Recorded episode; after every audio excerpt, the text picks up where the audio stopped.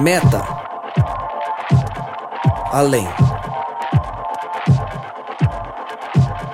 Noia, mente, metanoia. Além da mente, além do pensamento, mais longe do que estou, muito mais do que sou. Novas ideias, novas convicções. Relevância.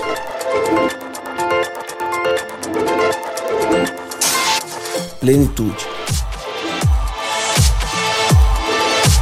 A busca pelo ideal.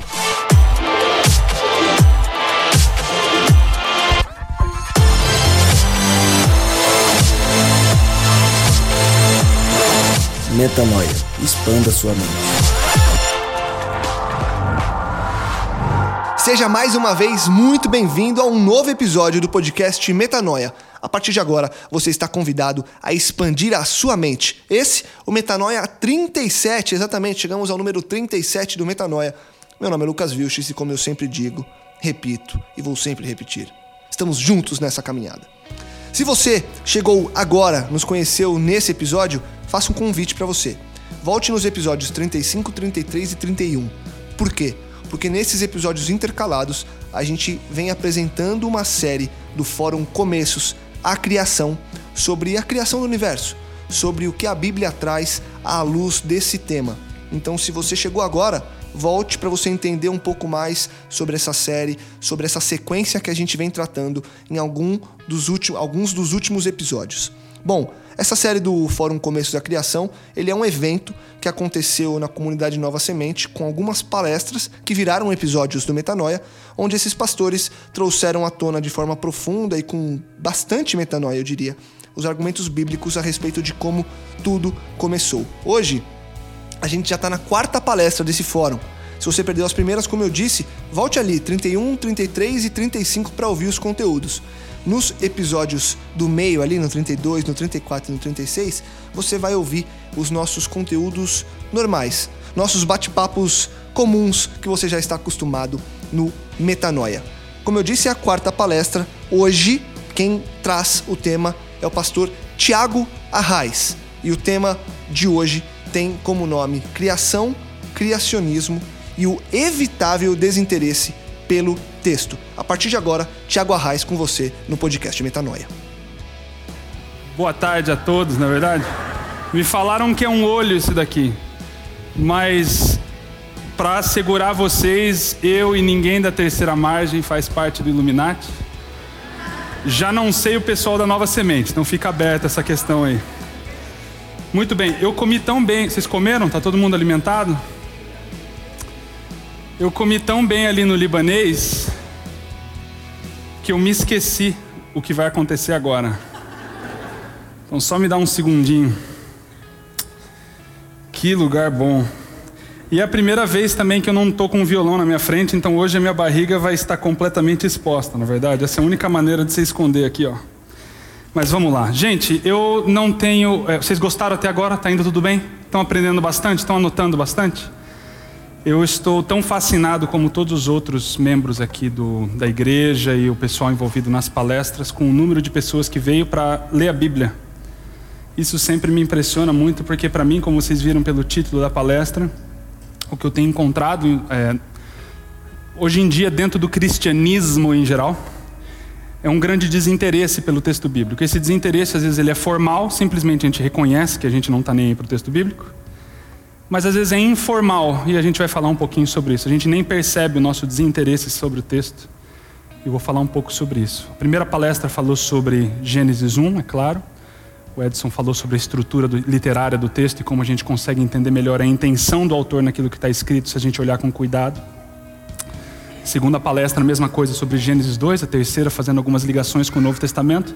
E agora que a base mais ou menos bíblica foi estabelecida, a gente pode pensar livremente um pouquinho sobre o que significam essas coisas para o nosso dia a dia, para a nossa condição existencial, para a nossa condição eclesiológica dentro da igreja, para a nossa condição religiosa de hoje em dia. Então, eu escrevi várias coisas aqui no meu papel Só que acho que a melhor maneira de eu resumir e organizar para os que estão anotando vai ser ao redor de coisas, tá bom? Eu tenho várias coisas aqui, então coisa número 1, tá bom? Então para você que está anotando, é o título da palestra, vou falar a primeira coisa. Pode ser assim? Mais simples, né? Coisa número 1, eu queria ler Deuteronômio 29:29 com vocês, que é um texto que eu gosto muito. E quando a gente entra em discussões como essa, discussões sobre a origem do mundo, sobre criação e tudo mais, é sempre bom relembrar o que foi escrito em Deuteronômio 29:29. Aí eu vou falar algumas coisas sobre isso, aí a gente vai... Eu não sei, eu estou acostumado a dar aula lá no NASP em 2 horários de 50 minutos. E não tem um relógio aqui, então acho que não, o tempo é livre na minha, é isso? Eles vão colocar o relógio daqui a pouquinho aqui para eu saber quanto falta para acabar. Mas eu vou falar e daí se eu parar no meio com o tempo e não acabar, tá tudo bem, aí vocês enumeram, vamos ver quantas coisas a gente consegue falar, não é verdade? Então coisa número 1, Deuteronômio 29:29, lá diz o seguinte: as coisas encobertas pertencem a quem? Ao Senhor, nosso Deus, porém as reveladas nos pertencem, a nós e aos nossos filhos, para sempre, para que cumpramos todas as palavras desta lei. As coisas encobertas pertencem ao Senhor nosso Deus, porém as reveladas nos pertencem. Uma das primeiras coisas que a gente tem que aprender ao a gente lidar com Gênesis 1, 2, 3... é a realidade de a gente estar confortável com perguntas sem respostas, ok? Para a maioria das perguntas que a gente tem sobre Gênesis 1, as perguntas que surgem na nossa cabeça quando a gente começa a ler, o texto não responde. Nas discussões na área da ciência sobre criacionismo, sobre criação e tudo mais, sobre a origem do mundo, respostas são necessárias, as perguntas levam a respostas. Só que na Bíblia nem sempre você vai ter respostas. Por exemplo, como o Edson pontuou muito bem, o pastor Siqueira depois, da onde vieram as águas que já vinham no mundo? Da onde que veio aquela terra que lá estava já, invisível, até o começo da criação, é claro? O texto não diz. Não, mas... O texto não diz. E logo de cara na Bíblia a gente é confrontado com essa realidade, que existem inúmeras perguntas que a gente pode achar importante, que o texto não está preocupado em responder essas perguntas. Até agora está tranquilo? Então coisa número 1, sempre vão haver perguntas sem respostas. Isso é importante, tem que saber logo de cara. Para entender Gênesis 1, 2 e 3, o que eu vou argumentar daqui a pouquinho é que a gente precisa se aproximar a tal ponto do texto para entender quais são as perguntas que o texto levanta, ao invés das perguntas que eu acho que o texto está querendo levantar. Então esse é o nosso interesse, é de se aproximar do texto de tal maneira para entender quais são as questões, as prioridades do texto, ao invés das minhas prioridades, daquilo que eu quero para saciar simplesmente a minha curiosidade. Portanto, o que é necessário logo de cara ao a gente estudar a Bíblia é um reposicionamento da imaginação. Normalmente o púlpito não é um lugar onde a gente fala muito sobre imaginação, não é verdade?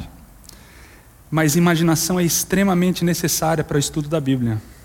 Esse é o valor da arte também. Daqui a pouco meu amigo Felipe Valente vai tocar umas músicas para vocês aqui.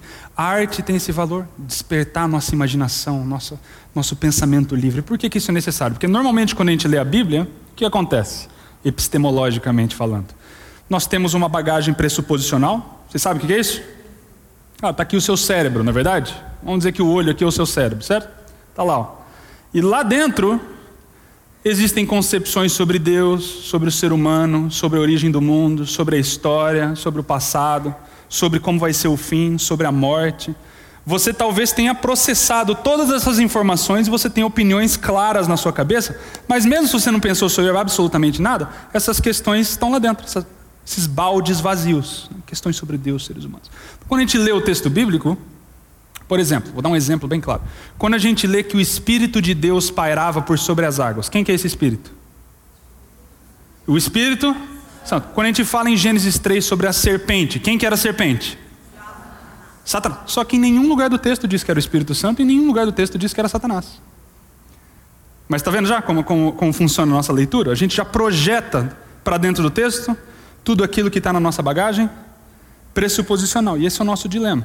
Entendeu? Como é que a gente vai fazer agora? Sabendo que a gente tem um monte de coisas, várias coisas que a gente já sabe sobre a criação, que a gente foi ensinado desde pequenininho, como é que eu vou me aproximar agora de um texto e tentar entender de fato o que ele está querendo dizer sobre essas mesmas realidades. Então, a primeira coisa que eu tinha para falar para vocês, ok? Vão haver perguntas sem respostas.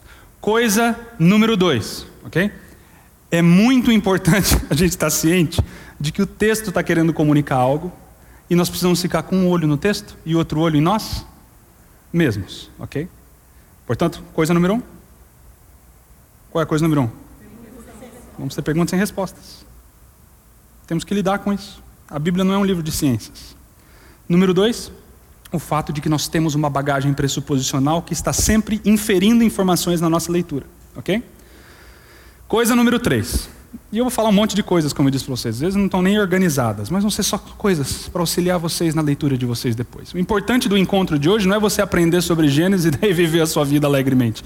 Não, é de você ter sementes suficientes na sua cabeça para você continuar lendo depois, pensando depois sobre essas coisas, e é isso que a gente vai fazer agora também. Coisa número 3 é que na Bíblia a gente encontra todo um vocabulário e uma linguagem, ok? Esse vocabulário foi revelado. Aquilo que está na Bíblia é a parte revelada, é aquilo que Deus quer comunicar para a gente. O autor de Gênesis, ele poderia ter falado 30.000 coisas sobre a história da criação, não poderia? Ele não poderia ter escrito o livro de Gênesis inteiro só para descrever de fato o que aconteceu na criação? Poderia, mas ele fez isso? Não. Não fez. Ele não fez isso. Ele decidiu colocar aqui, ali o que é o mais importante e o mais essencial. E o erro, ok? De toda a história da interpretação de Gênesis 1 e 2, e é até arrogante eu falar que é o erro, na verdade. Quem sou eu para falar que é o erro de toda a história da interpretação? Mas enfim, é um erro. É que todos os interpretadores... Eu fiz uma classe lá nos Estados Unidos de doutorado chamada História da Interpretação de Gênesis 1 e 2. Ok? História da interpretação. Sabe qual que é o erro comum de todos os comentaristas de Gênesis 1 e 2? Tentar explicar o que aconteceu. A luz, da onde veio essa luz? Que era essa luz? Qual é a ligação da luz com as trevas e tudo mais? E fazer essas ligações formais, okay? Do que aconteceu cientificamente falando, para a gente entender de fato o que está acontecendo em Gênesis 2. Erro. Por que é um erro? Porque a gente está importando, ok? A gente está inferindo, não importando, inferindo uma linguagem nossa, racional, ocidental, científica, para tentar explicar os detalhes do texto. A gente está inferindo isso e jogando isso para dentro do texto. Sendo que a intenção do texto nunca foi comunicar o que aconteceu. Deus poderia ter comunicado para Moisés o que aconteceu? Claro, ele poderia ter dado... Se Deus quisesse que as nossas discussões sobre Gênesis 1 a 3 fossem ao redor daquilo que a gente chama de criacionismo, na verdade, ele poderia ter colocado todos os argumentos lá, ok? Todas as fórmulas físicas e matemáticas e biológicas. Se o ponto fosse discutir a existência de Deus, na verdade, claro, não é importante a gente argumentar que Deus existe na universidade? Sim, isso aí hoje em dia é muito importante, para Deus existe, na verdade. Ele teria feito isso, mas ele não fez. Você vê só que coisa. Ele não fez isso. A gente sempre infere a nossa linguagem dentro do texto. O texto está querendo dizer o quê? O que aconteceu. Não como. O como não é do interesse do autor bíblico. O que aconteceu, isso sim é importante. E a gente notou isso hoje. Gênesis 1 diz água no sábado. Okay? O ponto não é discutir... O ponto é desaguar para mostrar que a criação teve uma ordem, com a estrutura literária que o pastor Edson colocou. E de que dessa organização todo o texto deságua na relação daquele que cria e de todos os seres criados, nessa relação entre os dois. Então Gênesis 1 deságua nessa realidade, nessa proximidade entre os dois. Gênesis 2 deságua no relacionamento entre um homem e uma mulher. Ele é criado, vem os animais, o jardim é colocado no seu lugar, e o texto conclui com um relacionamento interpessoal. No primeiro, relacionamento com Deus e criação; no segundo, a relação de homem com outro ser humano, com a mulher, e o casamento dos dois. E ambos os textos... Olha, para você ver como fica incompleta a nossa discussão sobre a criação sem discutir Gênesis 3, que eu fiquei tentado agora há pouco a eliminar tudo isso daqui e só falar de Gênesis 3. Porque os dois textos deságam daí em Gênesis 3. Por exemplo, se a gente for ficar discutindo, não, a criação é Gênesis 1 e 2, vamos discutir todas essas coisas, isso é o mais importante. Só que, peraí, se você não discutir Gênesis 3, você não vai entender nada que está acontecendo antes também. Porque notem, se vocês lembrarem bem da palestra do pastor Edson, que seres, que realidades foram criados do pó da terra? São 3. Quem vem do pó da terra na Bíblia? O ser humano, ok? Número 2, os animais e as árvores, na verdade? Da terra. que é interessante. Existe uma ligação entre ser humano, os animais, as árvores. O ser humano é colocado como um servo da terra. Na verdade, ele é colocado para proteger a terra e para avade, para servir a terra. Existe essa ligação. A criação do ser humano inclui essa responsabilidade. Mas fora isso, isso está simplesmente preparando o cenário todo para o que vai acontecer em Gênesis 3. Ok? O que vai acontecer em Gênesis 3? Vai ter toda uma dinâmica entre o ser humano, árvore e um animal criado. Estou começando a ver a realidade? Porque a gente pode achar que Gênesis 1:2 é sobre a criação e tudo mais. Agora vamos conversar sobre a queda. A nossa Bíblia não é assim? A criação do mundo, a criação do ser humano, a queda. Na verdade, como se fossem três coisas completamente diferentes. Enfim, estão começando a entender a dinâmica toda? Portanto, a gente está com um desafio de linguagem. A gente sempre infere a nossa linguagem para dentro do texto. Ok? Agora, linguagem, eu poderia parar aqui e falar só sobre linguagem e resolver toda a nossa discussão sobre isso, ok? A base da realidade é a linguagem. A gente pode explicar que isso daqui é a Bíblia, que isso aqui é um microfone, que isso aqui é um óculos, que isso aqui é uma mesa, que vocês são vocês. Você pode até descrever os seus sentimentos internos. Você não consegue falar o que você está pensando? Aquilo que você está sentindo? Isso é incrível. É isso que faz você ser humano, dentro daquelas várias coisas que nos fazem seres humanos. Essa habilidade que a gente tem de racionalizar aquilo que está acontecendo tanto no nosso interior como aquilo que está acontecendo ao nosso redor. É isso que nos faz seres humanos. E hoje, quando a gente olha o cenário político e vê que não está acontecendo esse processo interno, muito menos o externo, você vê que a gente está rodeado de pessoas que não são humanas, na verdade. Mas, obviamente, é mais fácil colocar o dedo nos outros e falar que a gente não tem problema nenhum. Mas isso acontece aqui dentro também, não acontece? Sim, acontece, é claro. O ponto é, quando a gente deixa de refletir, de pensar sobre essas coisas internas e o nosso lugar, a gente deixa de ser humano. Essa é uma das nossas características que nos fazem seres humanos. Agora, sobre linguagem. Por que eu tenho pessoalmente uma grande... Você viu que o título é Criação, Criacionismo e nosso desinteresse pelo texto bíblico em geral, não é verdade? Por que hoje em dia a gente enfatiza essas discussões de ciência, religião, existência de Deus e tudo mais? Simples, o ponto é bem simples, porque a gente não tem ideia do que o texto está falando. E uma coisa que eu tenho que estabelecer logo a princípio também é o seguinte: todas as discussões, vamos fazer essa coisa número 3, porque é importante, vai que vocês vão me dedar depois para outra pessoa. Ponto 3, coisa 3, está na 3, né? Está na 4 já? 3, então cada um está anotando mais coisas aí, já fica fora da minha realidade. Coisa 3, ok? Ou 4, não sei o que você está anotando aí no seu caderno. Não vamos entrar nessa discussão, não é verdade? Coisa 3 ou 4, ok? Eu falei tanto da coisa 3 ou 4 que eu estou começando a esquecer aqui que eu ia falar antes, não é verdade? 3 ou 4, todas as discussões são válidas. Podemos colocar isso como importante? Todas as discussões são válidas. Discussões sobre criacionismo, discussões sobre ciência e religião, discussões sobre as provas da existência de Deus. Todas as discussões são válidas. Vocês entenderam essa parte? Agora eu posso falar a próxima parte? Ótimo. Agora, tudo é uma questão de prioridades, vocês entendem? Então não tem uma discussão que é certa e outra errada. Todas têm o seu lugar. Só que quando a gente se aproxima do texto bíblico, como a gente tem argumentado até agora, você vai notar logo que o texto tem algumas prioridades. Não tem prioridades? Não foi isso que aconteceu na primeira, na segunda palestra, na terceira? O texto tem algumas coisas que eles estão querendo comunicar pra gente. Só que o que a gente faz normalmente num contexto religioso do cristianismo... Podia falar também só sobre o cristianismo hoje, não é verdade? Eu estou me divertindo muito dando aula lá no NASP. Esse semestre me deram uma aula chamada Fundamentos do Cristianismo. No começo da aula eu pergunto para todo mundo: quantos aqui são cristãos? Se eu perguntar aqui para vocês, quantos são cristãos aqui? Ó? Olha aí que bonito, todo mundo é cristão. Você vê essa coisa boa? Não dá um calorzinho no coração? Nossa, a gente está rodeado só de cristãos, isso é muito bom. Aí depois eu argumento, obviamente, eu faço algumas perguntas básicas sobre o evangelho, algumas perguntas básicas sobre ética, para descobrir que nem eu, nem ninguém, qual foi a última vez que a gente leu os 4 evangelhos? Quem te entende de fato? Ninguém, entendeu? Ninguém. Porque o cristianismo é exatamente isso. Como diz Kierkegaard, é a melhor maneira de você seguir a Cristo sem seguir a Cristo, entendeu? Você entra lá dentro, aceita as doutrinas, é batizado, aí é só manter as aparências... Vai ficar tudo tranquilo, tá bom? Não interessa o que está acontecendo dentro de você. Mas isso só mostra pra gente o quão desinteressado a gente é pelo texto na realidade do dia a dia.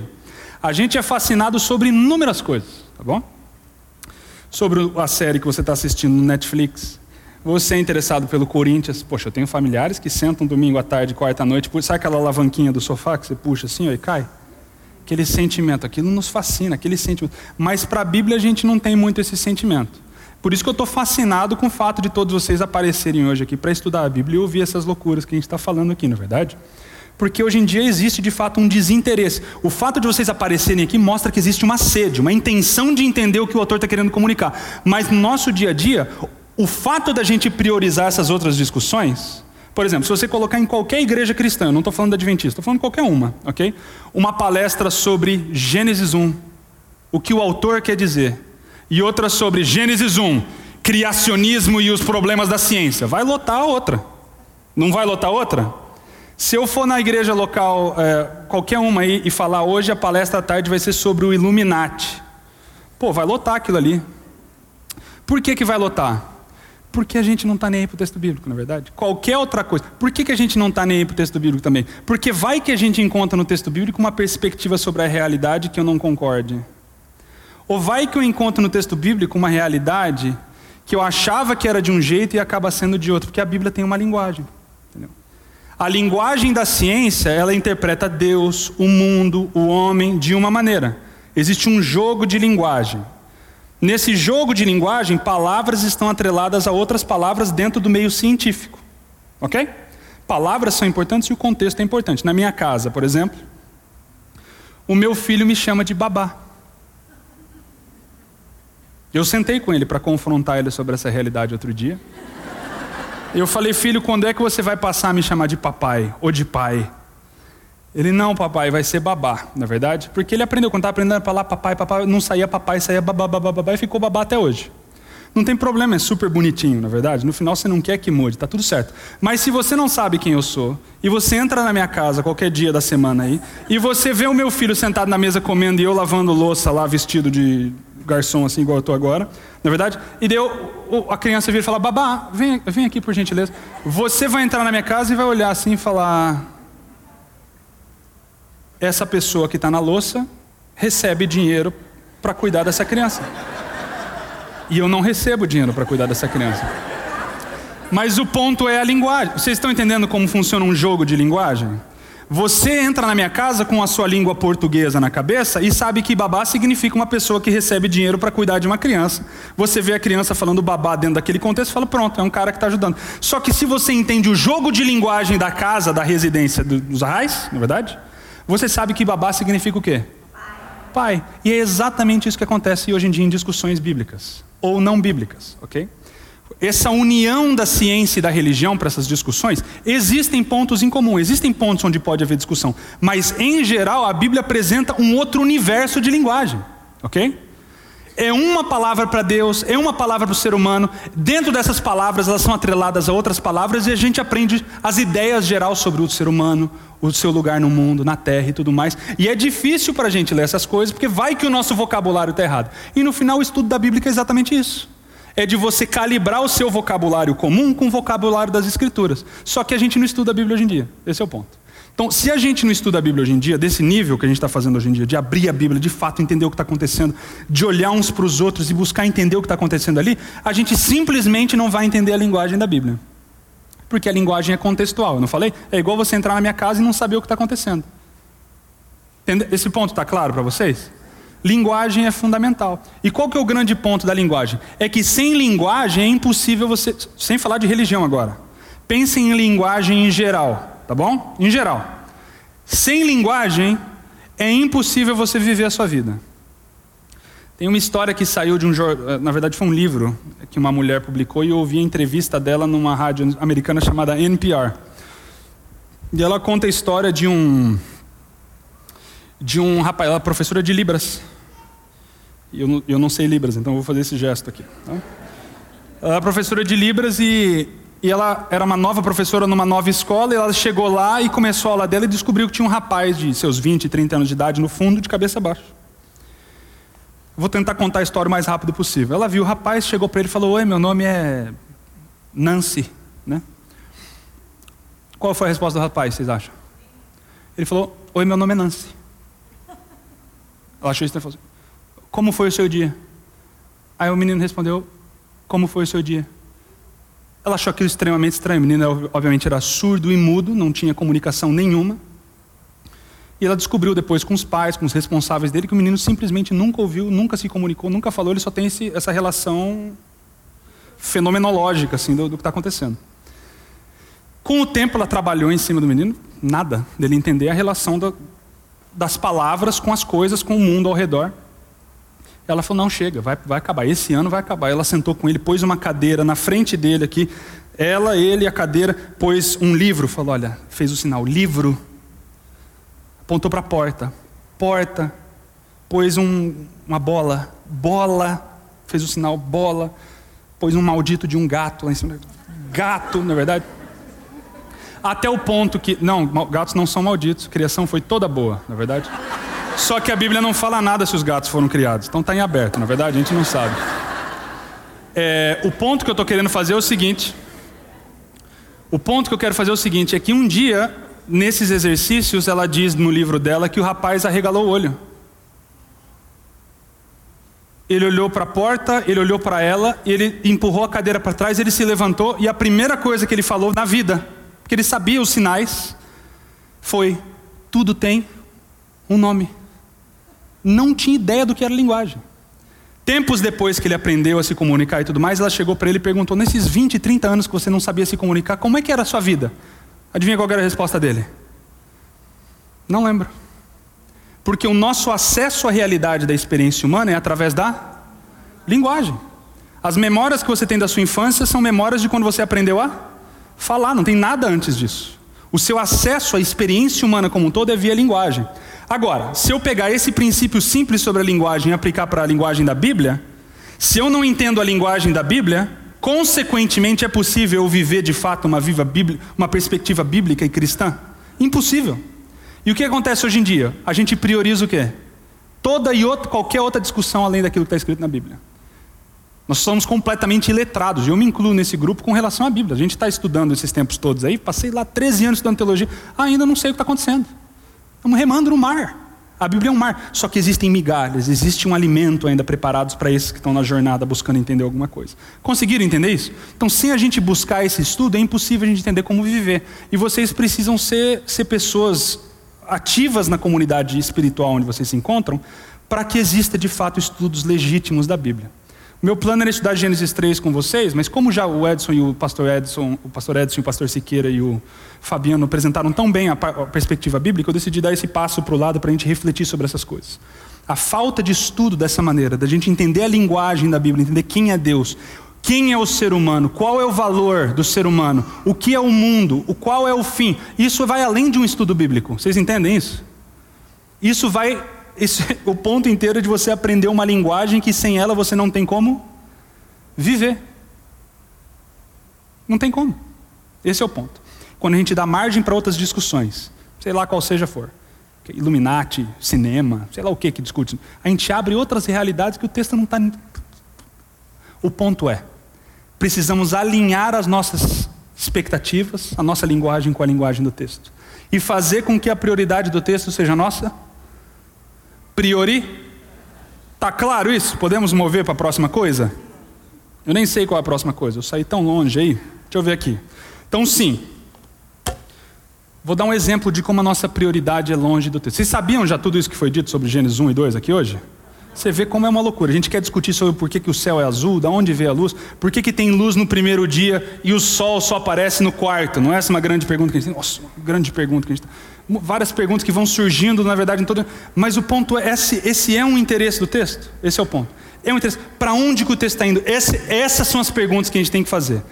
Nunca a gente vai conseguir obliterar por completo a nossa inferência sobre o texto, da nossa bagagem pressuposicional. Só que a gente pode reduzi-la bastante quando a gente está lúcido a isso. Ao fato de que existe uma intenção no texto. E a intenção não está por detrás no texto, ok? Não está na arqueologia, não está nos povos antigos. Existem muitas lições para serem aprendidas lá. Mas Deus revelou a Bíblia, lembra aquilo que ele disse? Foi o quê? Aquilo que foi revelado pertence a nós. Está escrito. A intenção do autor sobre o texto é o texto. Então a gente precisa entender o que está escrito. Simples assim. E o trabalho de um teólogo e de um pastor não é falar o que você tem que pensar. É auxiliar você na sua leitura, porque adivinha o que tem na sua cabeça? Um cérebro, não é verdade? E uma consciência. E livre-arbítrio. E você consegue, a Bíblia não foi escrita, coisa número 4 ou 5, não sei qual. Muito importante. 5. A Bíblia não foi escrita, agora essa vai ser longa, não tenta escrever tudo. A Bíblia não foi escrita para teólogos, nem para estudiosos, nem para leigos, nem para analfabetos, nem para corintianos ou santistas. Não foi escrita para homens nem mulheres, não foi escrita para nenhum desses grupos. Sabe por quê? Porque ela foi escrita para todos. E se ela foi escrita para todos, de alguma maneira Deus revelou algo que está a nosso dispor, como um todo, como todos, ok? As coisas que o Edson mencionou, por exemplo, sobre a estrutura literária de Gênesis hoje de manhã, extremamente complexo, na verdade? É necessário um estudo aprofundado do hebraico, das línguas, para chegar lá. Mas como ele mencionou para vocês, o que ele perguntou constantemente para vocês na palestra dele? Quais são as palavras que se repetem? Repetem no hebraico ou no português? No português, ok? Se repetem, as palavras estão se repetindo. Isso está ao nosso dispor de alguma maneira. Cabe a nós essa lucidez e essa disposição de ouvir o texto, mais do que tentar encontrar o significado que aplica a mim, não é verdade? Sabe como é que a gente lê o texto normalmente? Como é que a gente lê? A gente lê aquele texto lá de Isaías: os jovens correrão, não se cansarão, voarão como águias. Aí mete um PowerPoint de 120 slides sobre a águia, não é verdade? Aí você lê Isaías não está nem aí para a águia. Mas isso mostra o que a gente faz com Deus. Não é isso, isso é culpa nossa, não estou falando que é de... a culpa é nossa, porque a gente quer saber qual é a aplicação, que vai, o que isso tem a ver com... Mas muitas vezes o texto não está nem aí para você, nem para você que está lendo. O texto não é sobre você. Gênesis 22, a história do Aquedá, de Abraão. Não é verdade? Qual é a aplicação para todos nós? Não tem aplicação para todos vocês. Isso é um texto específico para certas pessoas que chegaram a um ponto na vida espiritual que se assemelha. Então a gente precisa, em primeiro lugar, entender o que o texto está querendo dizer. Entenderam isso? Para que o texto se abra agora, para que ele abra a realidade, para que a gente possa se inserir nessa realidade. Entenderam? Eu digo para meus alunos direto. Coisa número 6. O entendimento de um texto bíblico não acontece quando você entende o texto bíblico. Muito complexo. Bem simples, na verdade. Repitam comigo: o entendimento de um texto bíblico não acontece quando eu entendo o texto bíblico. Porque esse é o ponto. A gente acha que se a gente estudar como os gregos, na verdade, nosso escritório... É isso que Gênesis 1 significa, então. Que coisa boa. Entendi. Não entendeu porcaria nenhuma. Sabe por quê? Porque o que Deuteronômio 29:29 disse?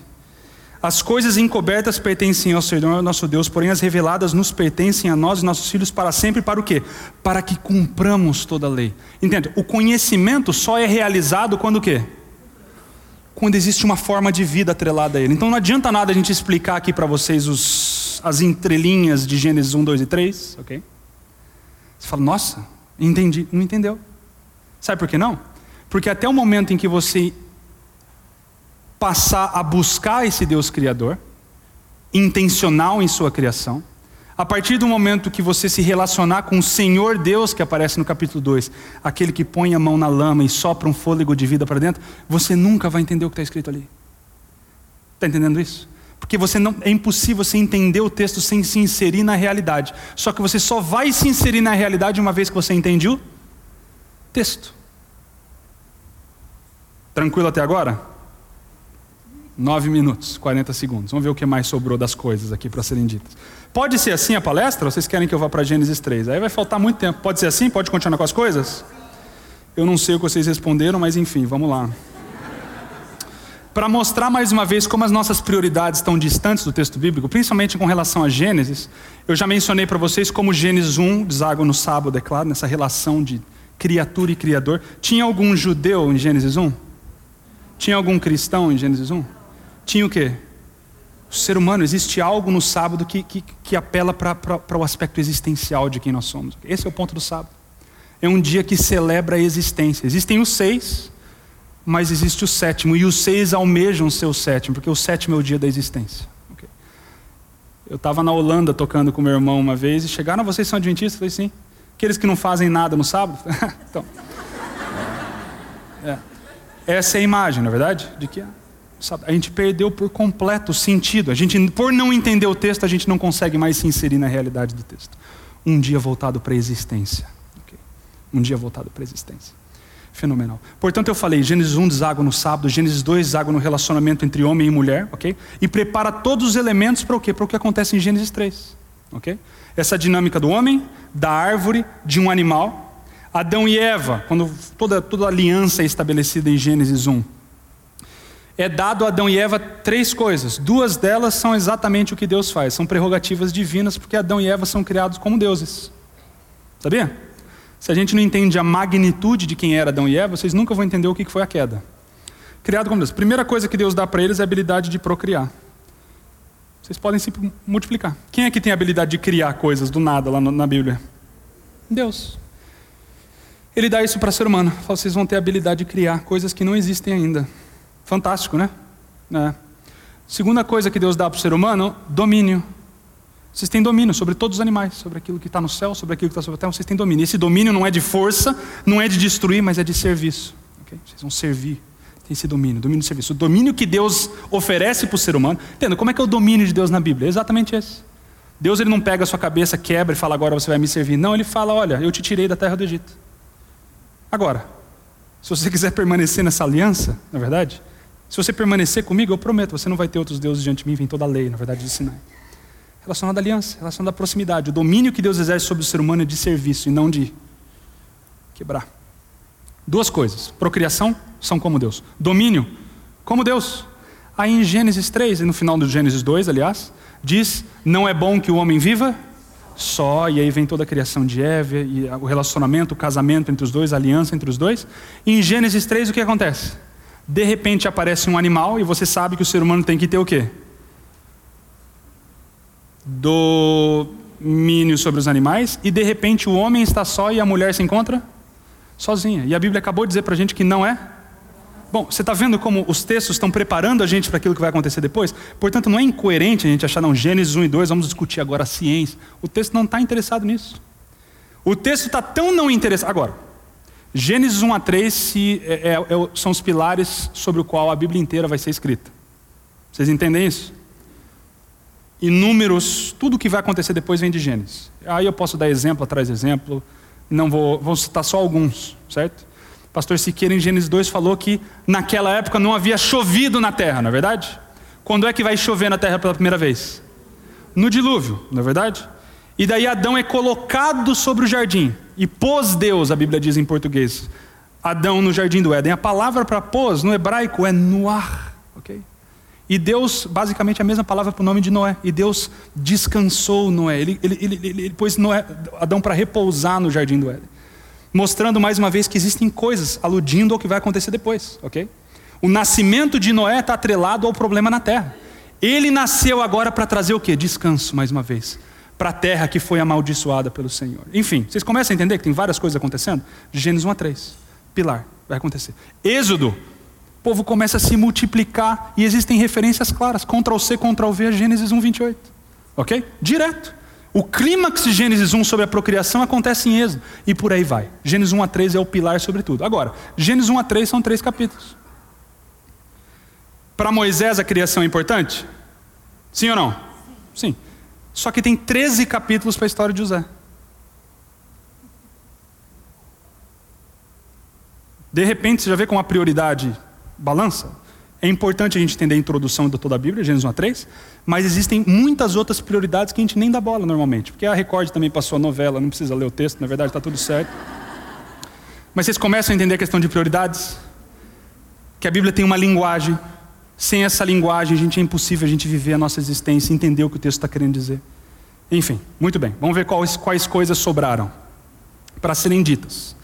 Portanto, nós estamos distantes. Existe um distanciamento coletivo hoje em dia no cristianismo da Bíblia. Porque outros temas nos interessam mais, não é verdade? Vamos pregar um monte aí a Bíblia. E eu estou cometendo esse mesmo pecado, porque eu estou só falando para vocês lerem a Bíblia e eu quase não li a Bíblia, não é verdade? Mas isso eu posso pecar dessa maneira porque o pastor Edson e os pastores que me antecederam fizeram um ótimo trabalho. Agora a gente pode refletir sobre essas coisas. Existe um distanciamento do texto. Eu ia falar sobre metodologia, então como é que esse retorno às escrituras acontece? Como é que a gente pode reduzir o máximo possível o que a gente coloca para dentro do texto? Mas isso vai ficar para uma próxima vez, tá bom? Qual é o método? Como é que eu leio a Bíblia? Dessa maneira. Mas o pastor Edson, o pastor Siqueira e os que antecederam a gente já deram algumas dicas para vocês. A Bíblia funciona através de repetições. Se você anotar no seu caderno todas as repetições, quais são as palavras que se repetem? Em que contexto elas repetem? Como é que essas repetições se entrelaçam? Muitas coisas vão aparecer. Dentre elas, a prioridade do autor.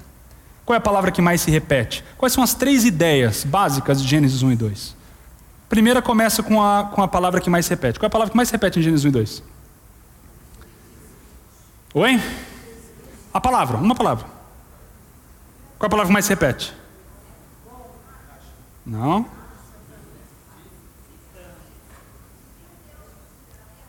Deus.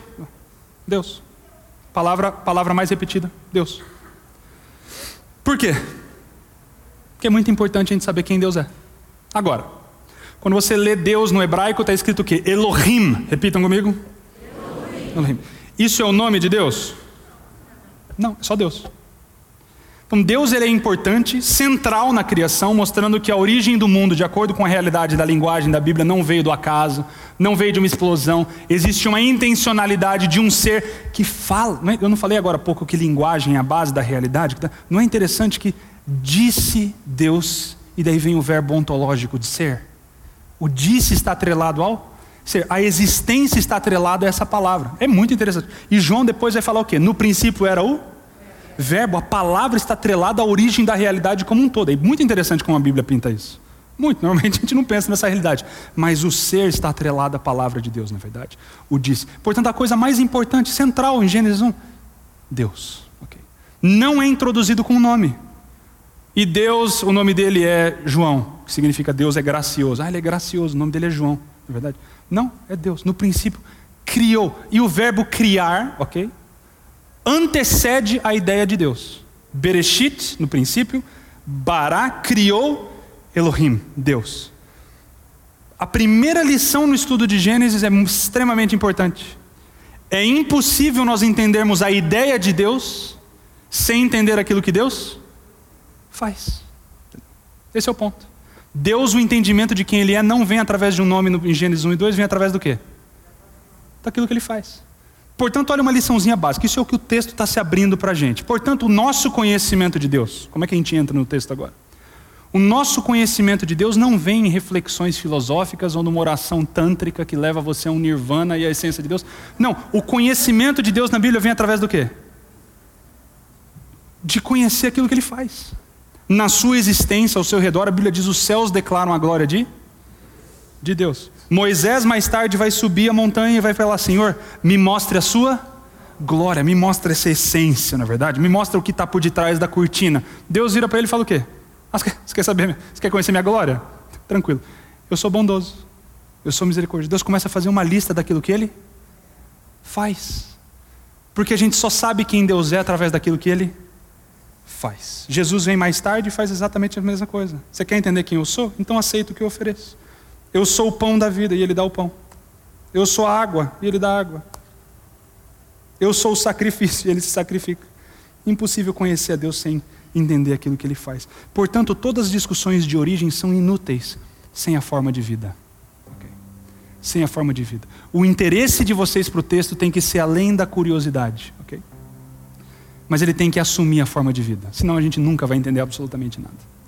O conhecimento de Deus através daquilo que ele faz. Aqui acho que é um bom lugar para a gente terminar a discussão de hoje, não é verdade? Podemos terminar aí com a coisa 6 e 7? Foi isso. Vamos acabar aqui. Portanto, algumas coisas. Eu espero que vocês tenham anotado algumas coisas que fiquem na sua cabeça. O entendimento do texto bíblico não acontece quando eu entendo o texto bíblico, mas quando eu entro na forma de vida do texto bíblico.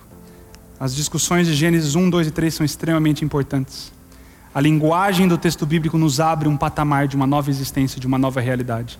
Só que vai ser impossível a gente aprender essa linguagem sem a gente estar disposto a ouvir o que o texto tem para falar. Então vamos acabar aqui. Boa tarde para vocês. Até mais.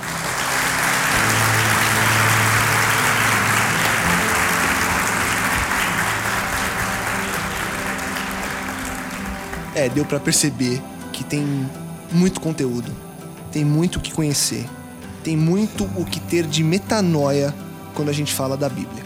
Mas você está aí convidado a estudar cada vez mais, a ir atrás, a buscar aquilo que a Bíblia traz. E o que a Bíblia não trouxer de respostas, que você tenha fé para acreditar no Deus que nos criou. Lembrando você que daqui 2 episódios, no Metanoia 39, a gente traz a última palestra do Fórum Começos à Criação. No próximo, no episódio 38, a gente volta com o nosso bate-papo comum de todas as semanas que você já está tão acostumado a acompanhar com a gente. Lembrando você que toda terça-feira, às 8 da noite, um novo episódio é lançado.